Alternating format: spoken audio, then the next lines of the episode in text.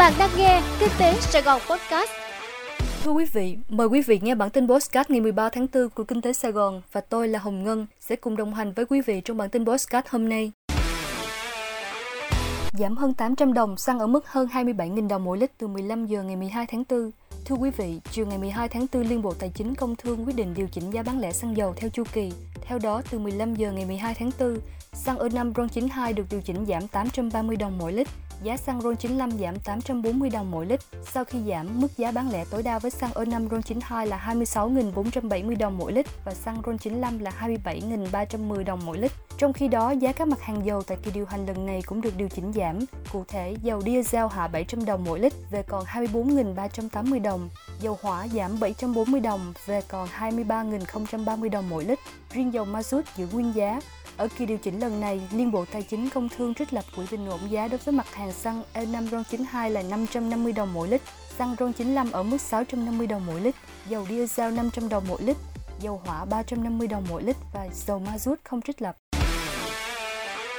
Thuế chống bán phá giá của Mỹ đối với sản phẩm mật ong Việt Nam giảm 7 lần. Thưa quý vị, Bộ Thương mại Hoa Kỳ đã ban hành kết luận cuối về mức thuế trong vụ việc điều tra chống bán phá giá mật ong nhập khẩu từ Argentina, Brazil, Ấn Độ và Việt Nam.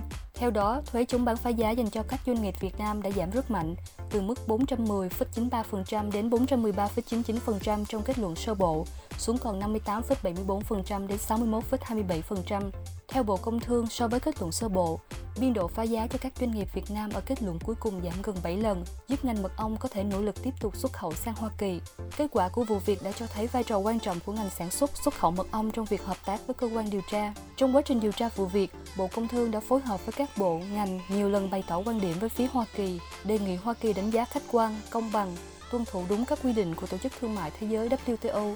Bộ Công Thương hoan nghênh việc Bộ Thương mại Hoa Kỳ lắng nghe ý kiến các bên và đã điều chỉnh một phần phương pháp tính toán. Tuy nhiên, Bộ Công Thương cho rằng kết quả này vẫn chưa phản ánh đúng thực tế tình hình sản xuất xuất khẩu mật ong của Việt Nam.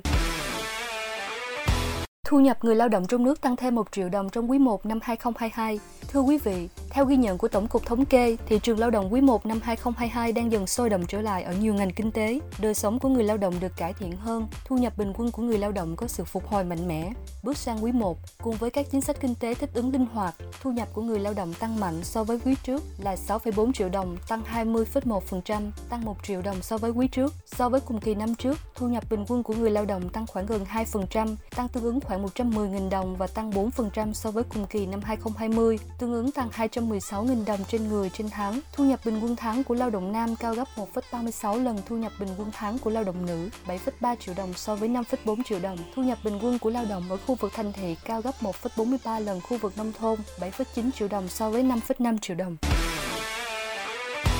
Standard Charter dự báo đà phục hồi kinh tế của Việt Nam sẽ mạnh mẽ hơn trong quý 2. Thưa quý vị, trong báo cáo kinh tế vĩ mô về Việt Nam vừa được công bố với tựa đề Việt Nam đà phục hồi sẽ mạnh hơn trong quý 2, ngân hàng Standard Charter duy trì dự báo tăng trưởng GDP của Việt Nam ở mức 6,7% trong năm 2022 khi các chỉ số kinh tế đã có sự phục hồi trên diện rộng. Báo cáo chỉ ra rằng Việt Nam vẫn tiếp tục là một trung tâm sản xuất và một mắt xích quan trọng trong chuỗi cung ứng toàn cầu, mặc cho những thách thức liên quan đến căng thẳng địa chính trị và tình hình dịch bệnh. Theo ngân hàng này, quá trình phục hồi kinh tế Việt Nam có thể sẽ diễn ra mạnh mẽ hơn vào cuối quý 2 khi nhu cầu nội địa và lĩnh vực du lịch phục hồi. Tuy nhiên, Việt Nam có thể phải đối mặt với những rủi ro ngắn hạn, đặc biệt là liên quan đến sự phục hồi của lĩnh vực du lịch và các rủi ro đến từ tình hình dịch bệnh.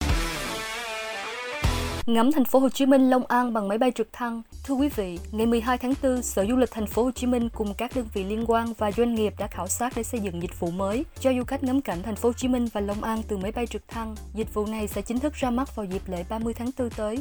Dự kiến, tour du lịch ngắm thành phố Hồ Chí Minh từ trên cao sẽ có hai chương trình. Chương trình tầm ngắn có thời gian bay từ 30 đến 45 phút, còn chương trình tầm trung bay trong khoảng 60 phút. Chương trình tầm ngắn có hai lộ trình, gồm bay ngắm trung tâm thành phố Hồ Chí Minh và bay ngắm trung tâm thành phố và Cần Giờ. Chương trình cho tour tầm trung sẽ bao gồm bay kết nối thành phố Hồ Chí Minh và Long An theo tuyến từ trung tâm thành phố Hồ Chí Minh đến khu du lịch cánh đồng Bất Tận của tỉnh Long An hoặc từ Cần Giờ đến khu du lịch cánh đồng Bất Tận. Dịch vụ mới này do Sở Du lịch thành phố Hồ Chí Minh chủ trì phối hợp cùng bệnh viện Quân y 175, công ty trực thăng miền Nam và các doanh nghiệp du lịch trên địa bàn thành phố xây dựng. Trong đó, Sở Du lịch giữ vai trò kết nối các doanh nghiệp du lịch để xây dựng sản phẩm tour tuyến phù hợp với du khách và tổ chức truyền thông quảng bá sản phẩm. Bệnh viện Quân y 175 hỗ trợ sân đổ trực thăng và an toàn y tế cho hành khách trên các chuyến bay. Công công ty trực thăng miền Nam sẽ chịu trách nhiệm về lịch trình bay, an toàn bay và các quy định bay theo quy định của Bộ Quốc phòng. Hiện tại, nhà cung cấp dịch vụ vẫn chưa công bố giá tour chính thức.